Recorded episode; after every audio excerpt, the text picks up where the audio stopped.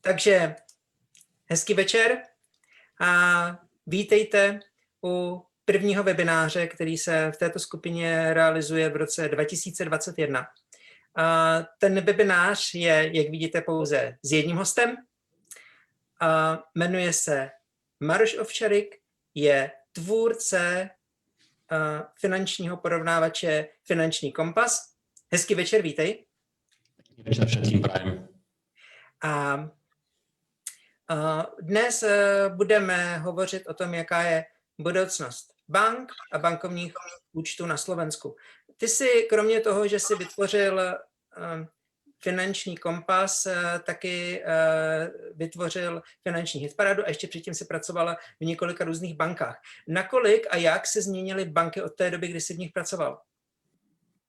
No, zmenili sa dosť výrazne. Hovorím napríklad o tom, že sa postupne znižuje ich počet, že sa samozrejme zásadne mení uh, ponuka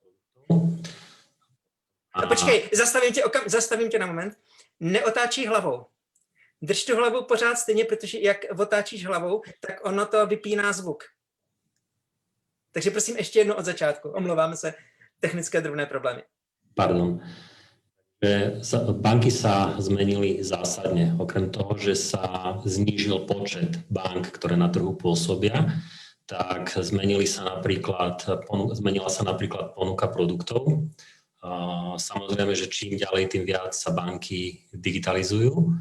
A poviem to na príklade, tú ponuku produktov poviem na príklade napríklad bežných účtov, kde ešte pred možno 6-7 rokmi bol, alebo pred desiatimi rokmi bolo úplne bežné, že banky mali, čo sa týka bežných účtov a osobných účtov, eh, mnoho produktov boli banky, ktoré mali 7-8 eh, rôznych balíkov účtov vyskladaných pre rôzne eh, skupiny ľudí. Teraz, mhm. keď sa pozriete na veľké, pozrieš na veľké banky, tak v tých bankách nájdeš jeden, dva základné účty, ktoré sa snažia ponúknuť čo najväčšiemu počtu ľudí. Takže banky sa zjednodušujú, simplifikujú, znižuje sa ich počet a predpokladám, že to súvisí nielen s vývojom bankovníctva ako takým, ale aj s veľkosťou trhu, ktorý na Slovensku je. Mm-hmm.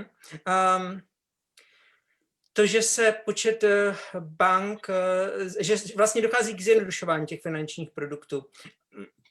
Vidíš v tom eh, něco, že vlastně společnost hledá jednodušší produkty, anebo eh, kdo si to vlastně žádá, banky anebo, pojišť, banky anebo společnost?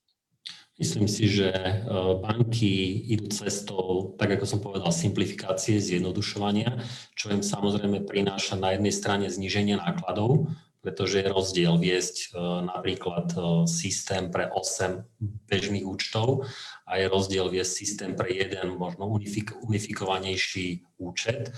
Akákoľvek zmena, ktorú robíš, či už je to legislatívna alebo akákoľvek iná, tak jednoducho je to jednoduchšie spraviť na jednom účte, ako držať v ponuke množstvo produktov. A bankovníctvo a celý finančný trh ide stále do väčšej regulácie, stále do väčších reportingových povinností a tak ďalej. To znamená, že to je jeden z dôvodov, prečo banky musia simplifikovať a zjednodušovať svoje produkty a zároveň to spôsobuje aj to, že tie produkty sa potom jednoduchšie predávajú, pretože banky sú známe tým, že je tam pomerne veľká fluktuácia ľudí, hlavne na pobočkách pri, pri prepážkových pracovníkoch a je jednoduchšie naučiť ľudí, aj ľudia sa jednoduchšie naučia jeden, dva, tri produkty, ako by mali držať 10 produktov v hlave, ktoré nevedia možno niekedy ani vždy úplne vysvetliť. Mm-hmm, rozumím. Uh, to vlastně produkty bank se tím pádem stávají, tím, že se zjednodušují, tak se stávají stále víc eh, podobné. Eh, není to do jisté míry problém pro banky, že ta podobnost způsobuje, že už klientovi může být jedno, v které bance se nachází? Je to tak, ako že niektoré produkty skutočne už začínajú byť viac o cene ako o tom, čo tie produkty obsahujú, viac o znalosti značky, o spontánnej znalosti značky. Jednoducho tá cesta je taká. A tú podobnosť samozrejme, že upravuje a do veľkej miery diktuje aj spomínaná regulácia, pretože keď tie regulácia začne diktovať, aký je povedzme úverový strop, strop na klienta, ako musíš vyhodnocovať toho klienta, aby si mu buď schválil alebo neschválil úver a, a, a ďalšie a ďalšie veci, tak jednoducho to do určitej miery tlačí tie banky do toho, že tie produkty sú podobné a preto sa podľa môjho názoru aj znižuje ich počet a, a jednoducho, áno, súhlasím s tebou, vo veľkej miere sú tie produkty a budú stále podobné, pretože vo svojej podstate sú tie finančné produkty veľmi jednoduché. To, že, sú, to, že, niektor, že im ľudia možno nevždy úplne rozumejú, je do určitej miery aj, aj vina tých samotných finančných inštitúcií, ktoré ktoré uh, možno jednoduché procesy niekedy pomenujú komplikovanie. Ja to poviem na jednoduchom príklade. Robili sme svojho času pre jeden z projektov porovnanie uh, bankových poplatkov pre, pre obyčajné platobné karty. A tam pri platobných kartách, okrem toho, že sú napríklad poplatky, ktoré súvisia s používaním karty, či už je to výber z bankomatu, v niektorých bankách aj používanie alebo platby kartou, tak okrem toho v niektorých bankách sa platí za to, že máš kartu, či už je za jej vydanie alebo za jej vedenie. A keď si chceš porovnať tie poplatky naprieč bankami, tak zistíš, že v jednej banke je tam jednorázový poplatok pri trojročnej karte, ktorý sa zaplatí raz a už sa neplatí. V inej banke máš jednorazový máš nulový, potom máš pravidelný, ktorý platíš každý mesiac. V tretej banke máš poplatok, ktorý sa v čase mení. Že jednoducho prvý rok máš nejaký, ďalší rok máš. Znamená, že nastavenie toho jednoduchého poplatku za vydanie a držbu karty máš naprieč bankovníctvo a stále je to ten istý náklad, stále je to možno rovnako alebo podobne stojí, len všade sa to ináč počíta a veľmi ťažko sa to porovnáva. OK. Uh, zeptám se, myslíš, že to banky dělají umyslně, aby se to špatně porovnávalo? Chcú sa odlišiť, to je prvý dôvod. Uh, chcú niektoré náklady možno opticky, vizuálne uh, upraviť tak, aby možno nevyzerali strašne, alebo možno aby vyzerali lepšie, ako v skutočnosti sú. Uh, tým pádom sa dostávajú do situácie, že každá banka má svoj vlastný prístup ku komunikácii a, a nevylučujem, že niekedy aj motív urobiť ten produkt ťažšie porovnateľný, aby si mhm. jednoducho vynikol. Zeptám se, ty mm, si vytvářel finanční kompas, předtím ještě finanční hitparádu.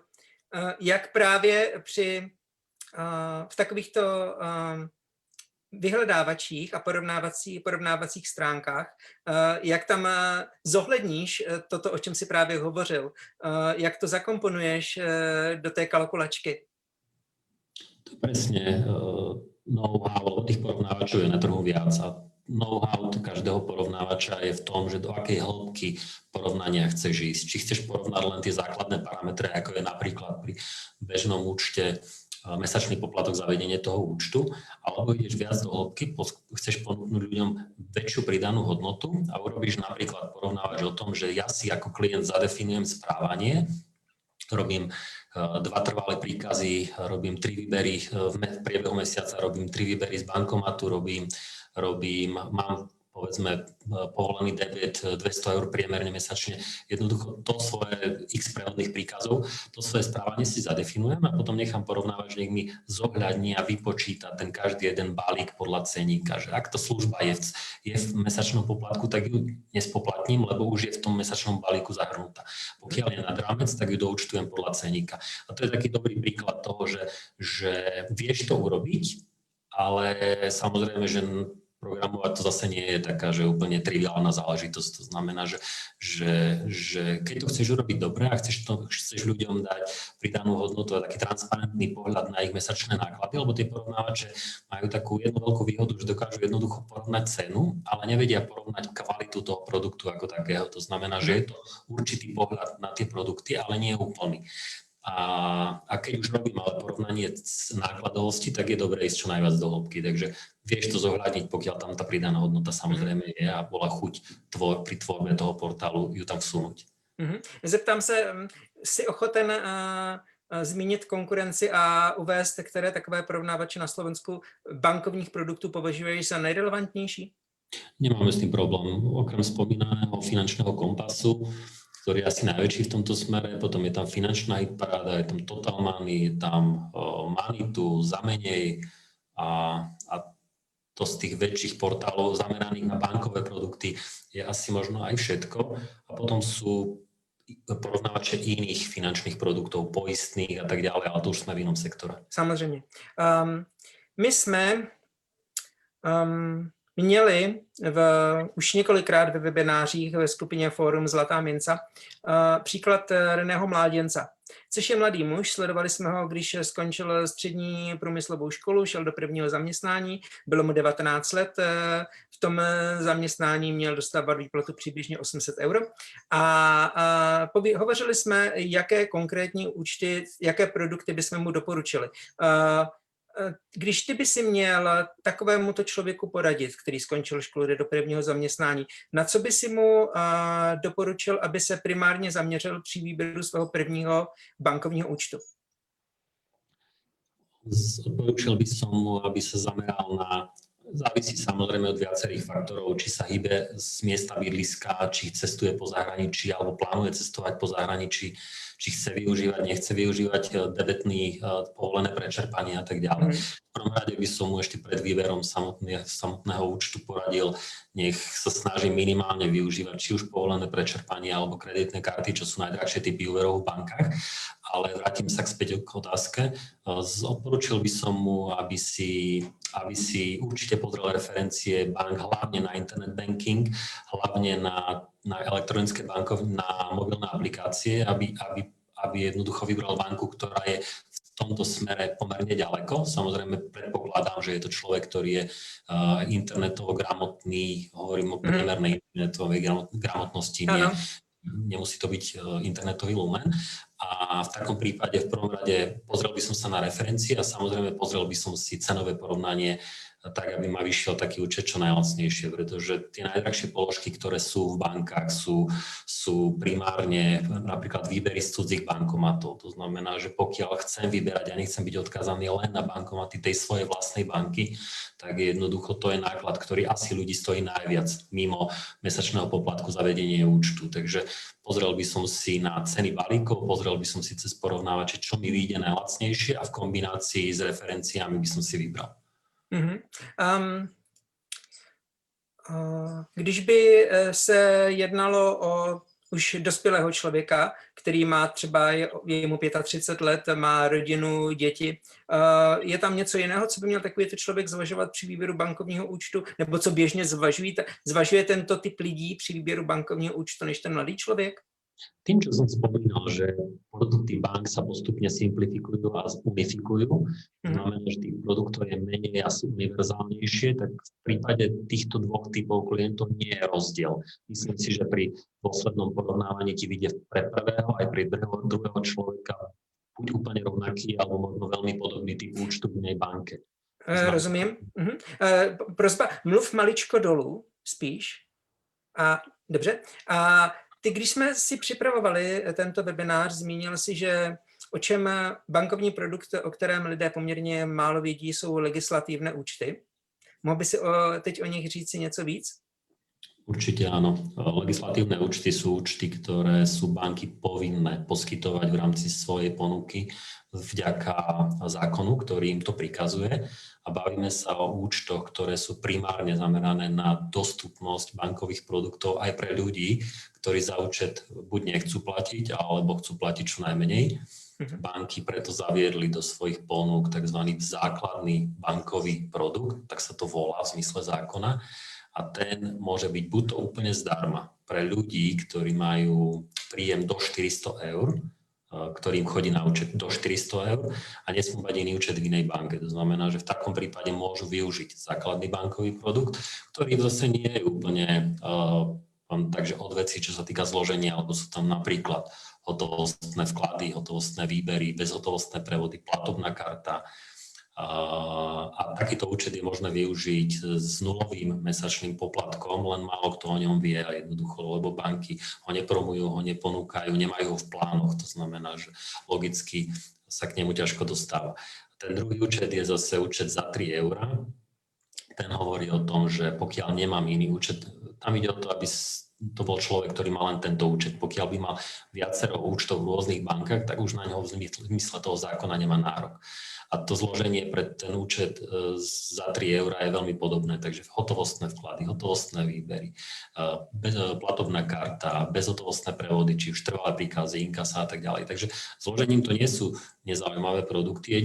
Jedine, na ich nevýhoda je, že pokiaľ by niekto chcel využívať mobilné aplikácie alebo iné výmoženosti, nazvem to tak, alebo tak je možné, že pri týchto produktoch to nedostanú v tých bankách, pretože banky tam dali len to, čo v zmysle zákona museli tam dať a mhm. nedali tam veci nad rámec. Takže sú tieto účty v ponukách, ešte raz jeden bezplatný, druhý za 3 eurá a popravde je, sú veľmi málo využívané, pretože nikto o nich nevie a tým pádom a hlavne sú cielené na ľudí, ktorí sú ktorí, ktorí, sú, ktorí často chodia na pobočky, ktorí využívajú také tie základné bankové produkty, ale sú veľmi lacné. Zajímavé. Čili člověk, když by chtěl tento účet, tak prostě přijde na, do konkrétní banky a řekne, že chce legislativní účet e, za 3 eura například. Alebo bezplatný, přesně tak. A banka ho ponúke má, alebo ho musí mať. OK. Takže by ho neměli utajit pracovníci té banky na pobočce. Oni sú aj v ceníkoch tie, tie, tie uh, poplat, tie produkty, no oni sa tam dajú nájsť. Samozrejme, že zvyčajne nie sú medzi tými štandardnými bankovými produktami, aby, aby až tak nesvietili, ale jednoducho sú tam, takže, uh-huh. takže musia ho banky mať. Uh-huh. Um, pojďme k aktuálnímu tématu. Uh, dvojfaktorová autentifikácia online pladeb. Bank k ní přišly teď, na začátku roku, některé od prvního první, některé to zřejmě testovaly ještě uh, v průběhu decembra. Um, jaký je tvůj názor na toto? O, určite len pozitívny, pretože cieľom tejto dvojfaktorovej autentifikácie pre tých, ktorí možno nevedia úplne, bavíme sa o tom, že keď chcem zaplatiť platobnou kartou na internete, tak už mi nestačí len zadať údaje o karte, ale musia byť tieto údaje o karte, ktoré zadávam, kombinované s ďalšou potvrdzovacou metódou. A buď je to sms alebo je to push, not, push, notifikácia, push notifikácia, push správa v mobilnej aplikácii, takže popri tom, ako cez počítač zadám platbu na e-shope, tak mi do SMS-ky, alebo teda do mobilnej aplikácie na mobile príde správa, ktorú potrebujem potvrdiť. Tým pádom je to druhý faktor, ktorým potvrdzujem tú platbu a iné spôsoby. Čo banka to vlastne ako keby modifikovaný iný spôsob, pretože dvojfaktorovanie je presná definícia, ako to musí vyzerať, hovorí len o tom, že musia byť dva faktory, ktorým sa potvrdzuje platba na internete. Ale jedna, vrátim sa k otázke, je len pozitívna, pretože zvyšuje bezpečnosť a zároveň, a to je zase výhoda pre obchodníkov, zvyšuje úspešnosť ukončenia platby, pretože pri tejto dvojfaktorovej autentifikácii tvrdej, kde príde správa cez mobilnú aplikáciu, tak je dokázateľne vyššia úspešnosť dokončenia celej platby až do konca. Uh-huh. Uh, ono, uh, já jsem registroval na facebookových eh, stránkách eh, velkých bank eh, byly v diskuzních příspěvcích komentáře lidí, kteří mm, nebyli s tím spokojeni, psali, že jim to nefunguje, psali, že například nechtí aplikaci a tak dál, ale na druhou stranu ono v krajinách eurozóny na tisíc plateb kartou na internetu připadá 23 bankovních podvodů, na Slovensku je to pouze 4. Čili do jisté míry tato věc, která přišla z Evropské unie, řeší něco, co, s čím my se ještě nepotýkáme, ale v pohodě bychom se mohli začít potýkat, pokud bychom ten stav nechali takový, jaký byl. Je to prevence. Do, u nás je to spíš prevence, než že by to řešilo nějaký okamžitý aktuální problém. Stačí, že tých prípadov je pár a stačí, že sa dostanú do médií, čo zvyčajne sa dostanú a okamžite to znižuje dôveryhodnosť tej služby ako takej, čo by nebolo dobré, pretože tá služba ako taká, možnosť platby platobnými kartami, asi si dnes nikto nevie predstaviť, že by tá služba nebola. To znamená, že ide len o to, aby bola stále bezpečnejšia, stále rýchlejšia napríklad dvojfaktorová a stále modernejšia. Napríklad hovorím o tom, že niektoré banky zvolili pri tej dvojfaktorovej autentifikácii biometrické údaje. To znamená, že mhm. stačí to potvrdiť cez mobilný telefón v mobilnej aplikácii otlačkom prsta napríklad, alebo e, v, e, tvárovou biometriou, to znamená rozpoznaním tváre. Takže ono to celé ako služba v kontexte aj iných bankových služieb smeruje dopredu, zrýchluje sa to, zvyšuje sa bezpečnosť, čo je len dobré. Mhm. Um, pojďme ještě k další události, která se stala minulý rok v rámci bank na Slovensku. Zrušil se bankovní odvod. Uh, jaký to, jaké to má podle tebe dopady? Slovensko po, počas platnosti tohto bankového odvodu patrilo ku, naj, ku krajinám s najvyšším bankovým zdanením vôbec, uh, nielen v rámci Európskej únie, čo ono to dobre znie, že zdaniť banky, ale v konečnom dôsledku si to odskáče klient alebo klienti bank. Uh, pre tie príklady netreba chodiť ďaleko. Uh, jednoducho boli sme svedkami uh, takýchto prípadov aj cez zmeny v ceníkoch bank a podobne. To znamená, že, že to, že sa zrušil, v podstate iná možnosť ani nebola pretože jedna z väčších bank sa vďaka odvodu v priebehu minulého roku dostala do straty. Nehovorím o koncoročnom výsledku, ale o priebežnom výsledku. A pokiaľ by bankový odvod platil aj naďalej, tak hrozilo, že viaceré veľké banky sa dostanú do straty. Boli to objektívne prepočty, objektívne analýzy. Takže nebola iná možnosť, ako ho zrušiť, pretože by sme si ohrozili bankový sektor. Ale ten najväčší dopad, ktorý ja tam vnímam, je, že keď tu máte vyššie zdanenie, ako napríklad v Čechách, alebo v Maďarsku, eh, Polsku a tak ďalej, tak potom hrozí, že keď sa matka, väčšina bank, tak ako u nás aj v týchto krajinách, eh, sú zahraničné sieťové banky, ktoré majú matky centrály niekde úplne inde. A keď sa tieto matky rozhodujú, kde nalojú kapitál, či už na vývoj alebo na poskytovanie ďalších úverov, tak pokiaľ u nás je ukazovateľ ROE, to je taký dôležitý ukazovateľ, čo sa týka ziskovosti bank, u nás bol niekde okolo 8% a v Čechách a v Maďarsku bol 14% to znamená, že tie banky bolo, boli skoro raz tak ziskové, tak nemusíme dlho hádať, ako sa tá matka rozhodne a kde naleje kapitál. To znamená, že v konečnom dôsledku by nás to mohlo vyradiť z konkurenčného boja pri bankovníctve, čo, čo, čo je veľmi dôležitá vec. Takže z toho pohľadu to vnímam určite pozitívne a hovorím, iná cesta nebola bez ohľadu na to, kto by bol pri vláde, tak ten krok by musel spraviť. Mm-hmm. Ty jsi um, loni pro FinReport se vyjádřil k bankovnímu odvodu, že, cituji, výška musí být nastavená tak, aby byly naše finanční instituce konkurenceschopné v rámci regionu, aby Slovensko v budoucnu neobcházely investice v tomto sektoru. Čili vlastně investice, to si myslel právě teď to, co si uh, vyslovil, že vlastně jedná se o to, aby mateř, mateřské banky uh, při rozhodování, do kterých uh, krajin budou investovat peníze, neobcházely Slovensko. Áno, alebo kde budú nalievať úverové zdroje, pretože mnoho bank sa financuje cez matky. A matka, keď dáva niekde kapitál, tak rozhoduje o tom, kde je pre ňu najefektívnejšie ten kapitál dať a jednoducho, keď, keď vám Slovensko prinesie z 5-8%, teraz hovorím o ROE, mhm. tí, čo možno trošku vedia o financiách, tak vedia, o akom ukazovateli sa bavím a pokiaľ niekde v iných krajinách dostanú raz taký, tak jednoducho to rozhodnutie je úplne jednoznačné a to hrozilo Slovensku, že by sa dostalo na, do izolácie z pohľadu, z pohľadu zaujímavosti pre ich materské banky.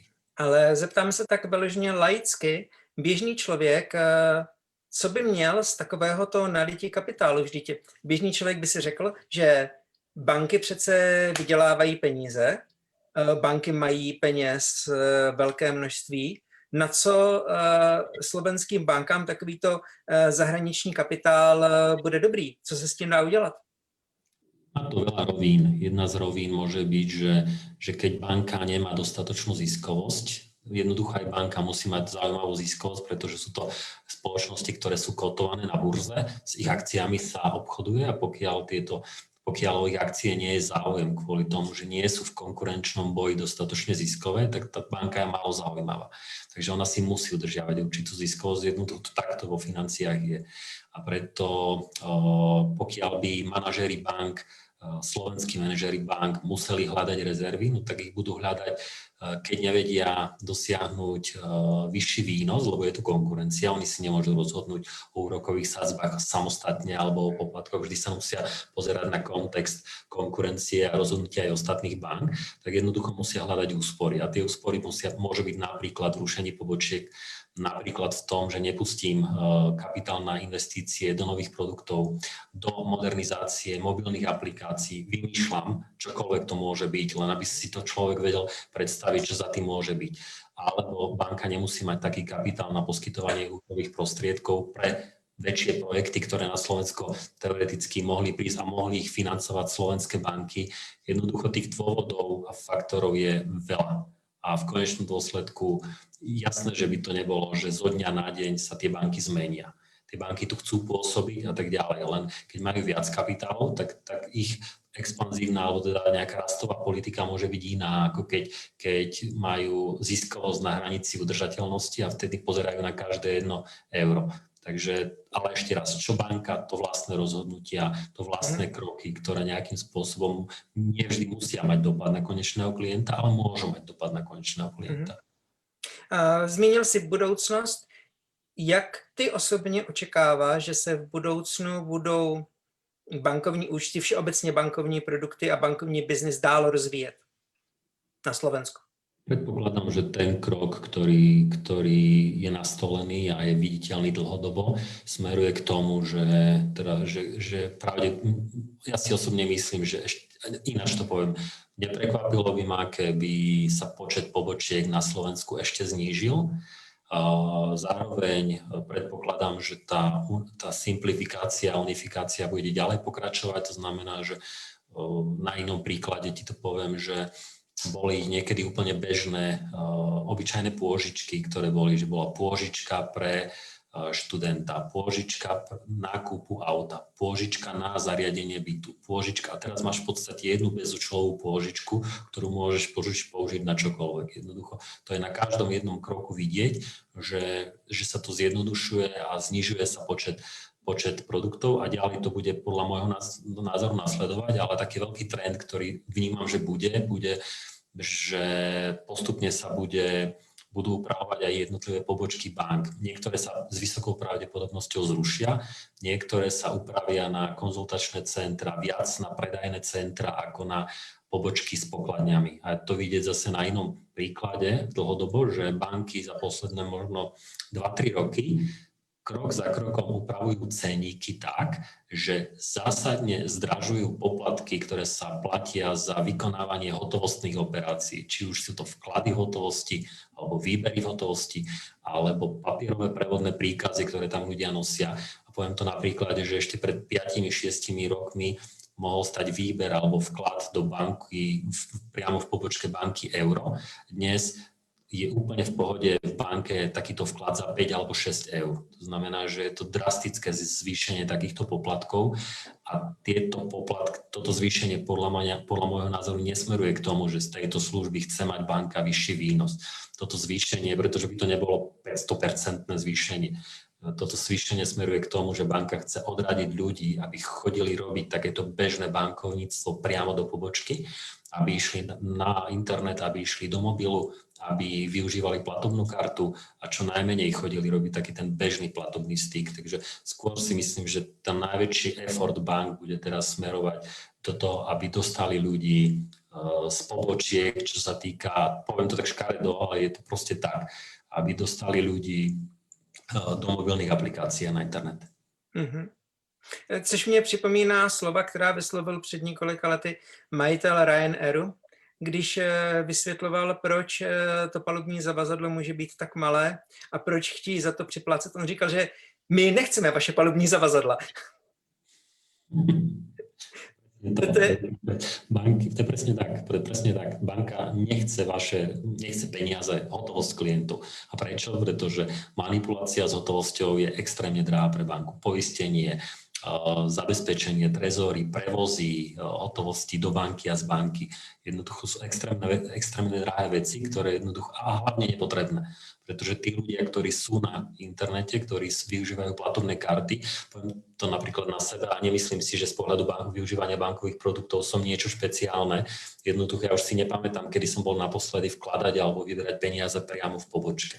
Ale áno, je veľká skupina klientov, ktorí ktorí nechcú, nevedia, nemôžu využívať internet banking a mobilné aplikácie a tí žiaľ na to do určitej miery doplácajú. A, a títo ľudia, a pre týchto ľudí napríklad by mohli byť, alebo sú vhodné aj tie legislatívne účty, o ktorých sme sa bavili. Mm-hmm. Pretože tam je limitovaná ich cena, to znamená, že, že keď človek má tie informácie, tak sa vie lepšie rozhodnúť a, a znižiť si tie náklady. Mm-hmm. Použiju ještě jeden tvůj loňský výrok, když jsi se vyjádřil na tému, téma úrok, úrokových nízkých sazeb hypoték, že nastane větší přesun klientů mezi bankami. Myslíš si, že mm, v budoucnu budou takovéto přesuny mezi bankami způsobovat jenom úrokové sazby, anebo by to mohly způsobovat i nějaké nové produkty, které v budoucnu budou vytvořeny? Uh, slovenský bankový klient je uh, taký veľmi konzervatívny a, a neochotný meniť banku kvôli možno drobnej újme, hovorím napríklad o tom, že kvôli lacnejšiemu účtu Slovak banku nezmení. Jednoducho mm. taká je banková prax. A napriek tomu, lebo proste 2-3 eur mesačne, ktoré viem ušetriť, mi za to nestoja. Hoci keď to raz spravím a urobím ten krok dobre, tak sa môžem tých troch alebo 5, niekedy je to 5, niekedy aj 7 eur, ktoré viem ušetriť, to viem urobiť a je to pre mňa úspora každý mesiac, najbližší rok, 2, 3, 5. To znamená, my sa nebavíme o 3 eurách, my sa bavíme o desiatkách a stovkách eur, keď to natiahneme na rozumné obdobie. Takže to je prvý krok. Ale čo skutočne spôsobilo voľnú turistiky, bankovej turistiky, sú, je refinancovanie hypoték.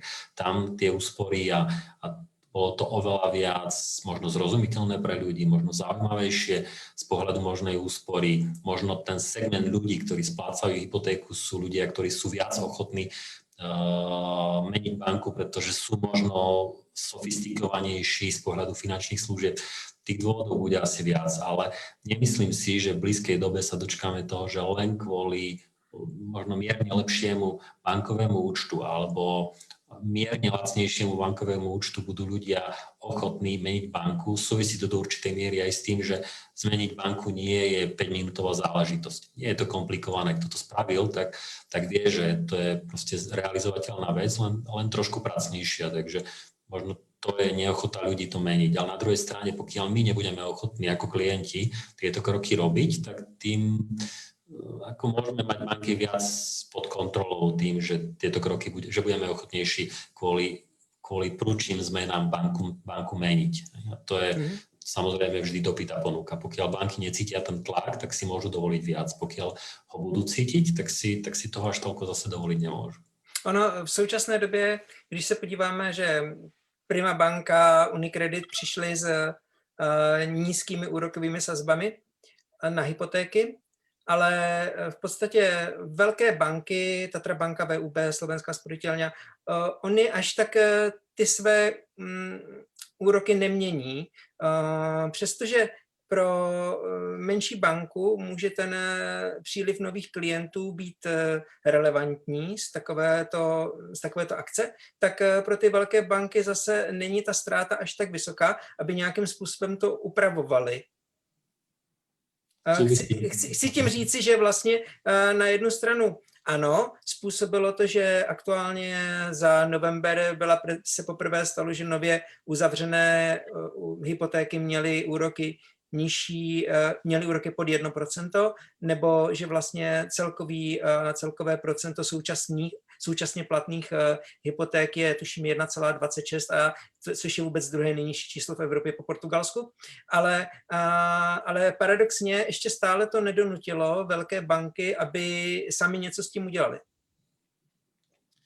Máme príklady aj z minulého roku, kde aj jedna z dvoch najväčších bank išla do cenovej vojny, ale je to skôr výnimka ako pravidlo, s tebou úplne súhlasím a veľké banky ťažia z toho, že majú dobrú znalosť, spontánnu znalosť značky a širokú sieť pobočiek. To znamená, že pokiaľ si človek e, v okresnom meste alebo v menšom meste na dedine hľadá hypotéku, tak s vysokou pravdepodobnosťou jednu z bank, ktoré na, alebo prvú, jednu z prvých bank, ktoré navštívi, ak nie je jedinú, je, je to najväčšia, ktorá v tom okrese alebo v tej dedine alebo v tom meste je. To znamená, že tie banky ťažia z toho, že tam majú veľkú, veľký klientský kmeň, mnoho klientov u nich má bežné účty, tým pádom je logické, že ich oslovujú ako prvých, majú širokú sieť pobočky, veľa, veľa investujú do marketingu a do, do znalosti značky a ťažia z toho, že napriek možno nie vždy úplne najvyňajším rokovým sadzbám si klienti vyberú tú banku. Ale treba povedať objektívne aj to, že tie veľké banky majú často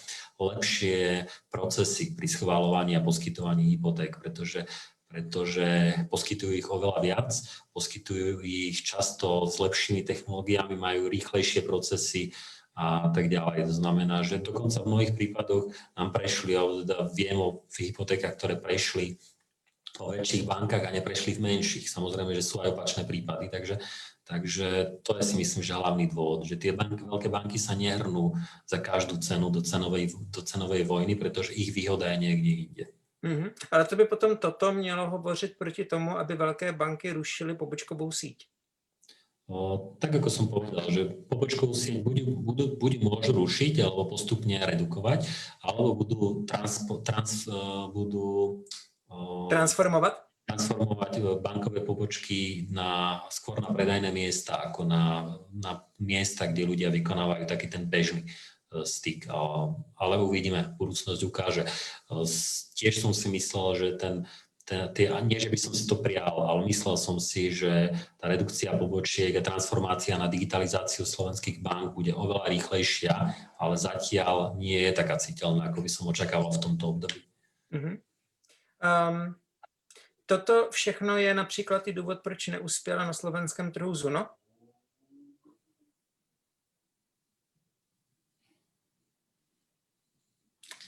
To je otázka, hej? Áno, áno. OK.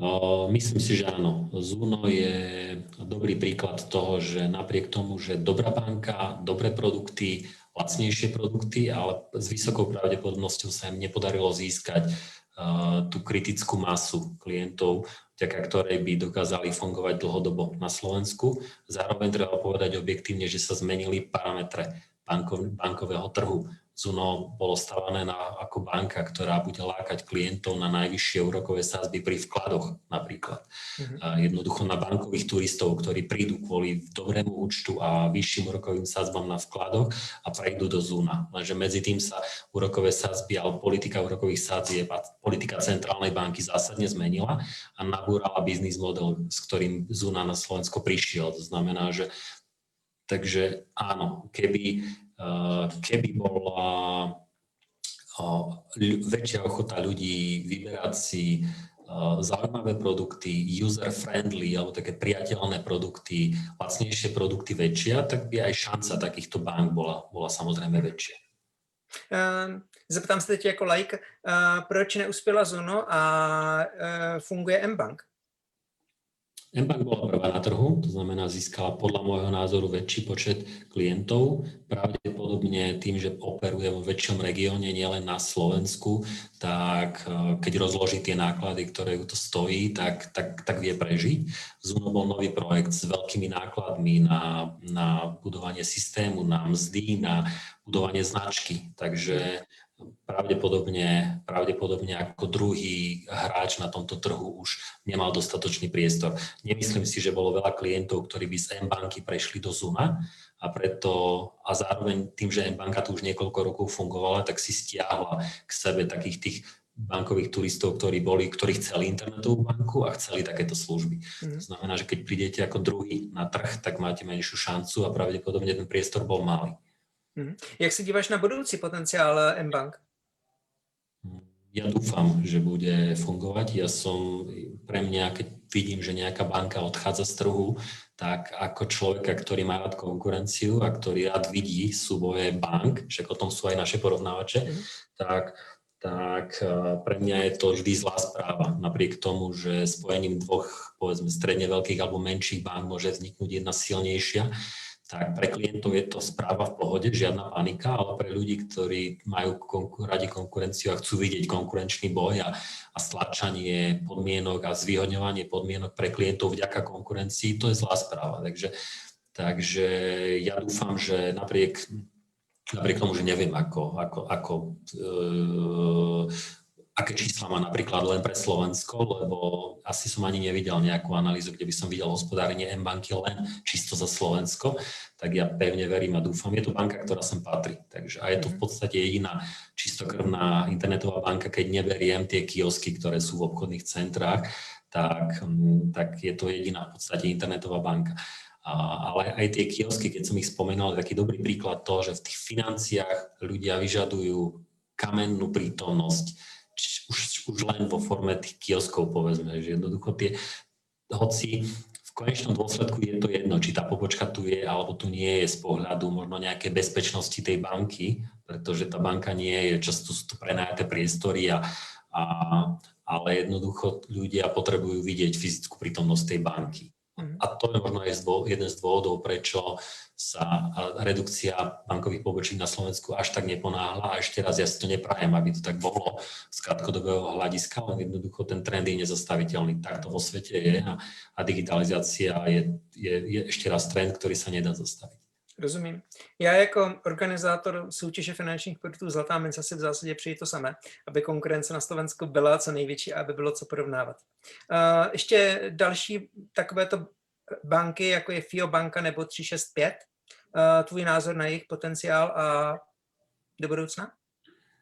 Uh, FIO banka je malinká banka, ktorá sa orientuje no, možno viac na klientov, ktorí operujú medzi Čechmi a Slovenskom a tak ďalej. Jednoducho má svoje špecifické postavenie, nie je to nejaká, nejaká mainstreamová banka s nejakou dobrou znalosťou značky, takže FIO banka, priznám sa, že ju aj v rámci toho porovnania máme trošku bok, nie, nie bokom z dôvodu, že by sme ich tam nemali, my ju tam máme, len jednoducho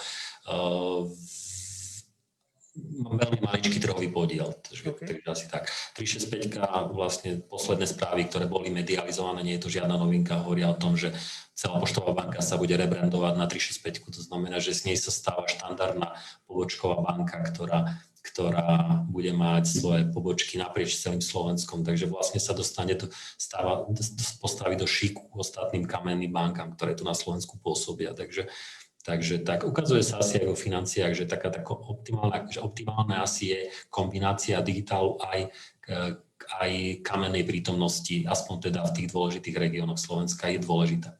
Mm-hmm. Um, podíváme se na banky trochu jinak. Myslíš si, že budou v budoucnu nabízet ETF fondy víc? Už ponúkajú. Banky, alebo teda investič- banky majú svoje oddelenia, zvyčajne sú to privátne bankovníctva alebo produkty, ktoré im tvoria ich asset managementy, ich investičné spoločnosti a ponúkajú a predávajú ich cez svoje pobočkové siete. Takže v rámci týchto investičných produktov už dnes banky ponúkajú aj niektoré produkty z ETF fondov vyskladané, ale je toho málo. ETF, trend ETF je je veľmi silný trend vo svete a dokonca mm, minulý rok, roku, e, pardon, predminulý rok, už sme v roku 2021, v roku 2019, e, objem peňazí, ktoré boli investované v ETF v Spojených štátoch predčil a e, objem peňazí, ktoré boli investované do podielových fondov. Takže je to veľmi silný trend, megatrend, ktorý ktorý v investíciách je prítomný a myslím si, že sa tomu nevyhnú ani banky, pretože aj ľudia si budú stále viac pýtať ETF fondy, ale, ale určite sa v rámci bankových pobočiek dnes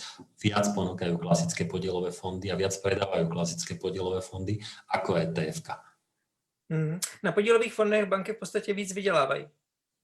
Na podielové fond závisí od toho, ako sú vyskladané konečné celé produkty, pretože áno, podielové fondy majú vo svojej podstate vyššie poplatky, či už je tam vstupný poplatok zvyčajne vyšší, alebo manažerský, v niektorých podielových fondoch sú prítomné aj výstupné poplatky.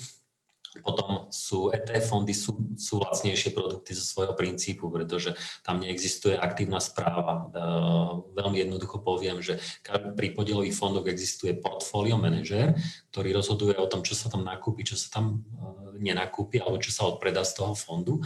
A za tú správu, aj za tie analýzy, za celú tú, za celú tú infraštruktúru jednoducho musí pýtať fond poplatok, aby to celé zaplatil. Pri etf je pasívna správa, tam nie je človek na základe nejakých analýz, ktorý rozhoduje o tom, čo sa tam nakúpi, čo nie, ale je tam algoritmus, je tam systém, ktorý, a teraz nehovorím o robotoch, to je niečo úplne iné ako robot, hovorím o algoritme. Napríklad, keď je ETF, ktorý kopíruje index S&P 500 ako, ako jeden z najtrans, najväčších indexov na svete, Spojených štátoch, tak jednoducho ETF nič nerobí iné, len kopíruje zloženie toho indexu S&P 500. To znamená, že on má presný algoritmus alebo presné pravidlá, čo sa tam nakúpi, čo sa tam odpredá, ale nie je za tým portfólio manažér a nejaké drahé analýzy, ktoré, ktoré o tom rozhodujú. Takže zo svojej podstaty náklady na ETF sú nižšie ako pri klasických podielových fondoch. Uh-huh. A právě ty jsi zmínil ty mm, roboty vlastně tím, že už dnes existují fondy řízené autopilotem, budou se možná rozvíjet v budoucnosti ještě víc. Nemyslíš, že toto zase v konečném důsledku, i když třeba banky začnou nabízet ETF, může v budoucnu bankám tento biznis vzít, že to investování do ETF bude tak jednoduché, že lidé nebudou ty banky na to potřebovat?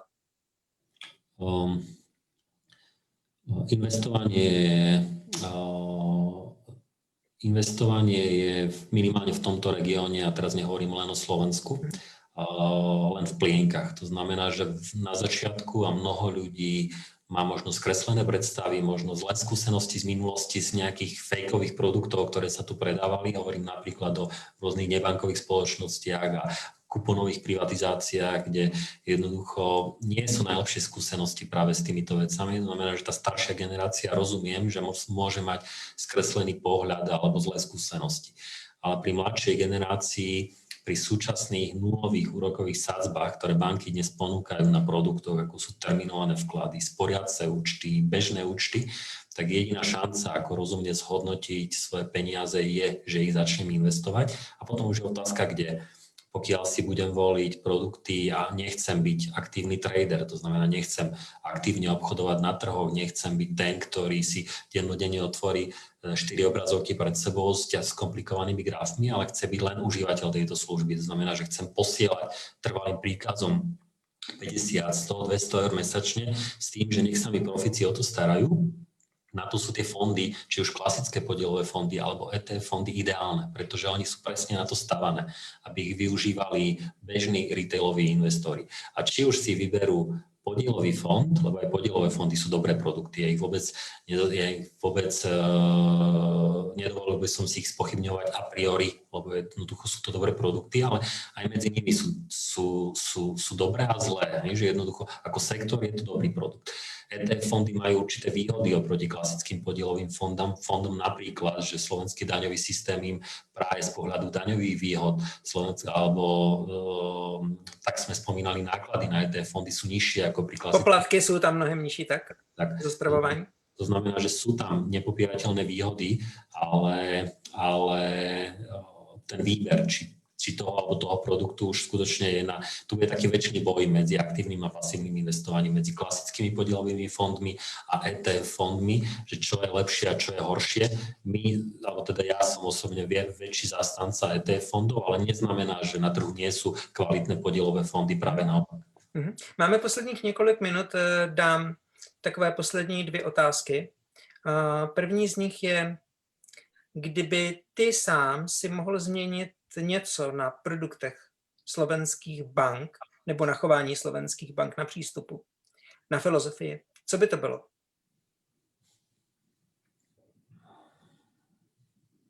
Tuto otázku jsme neměli připravenou dopředu, takže přemýšlíš?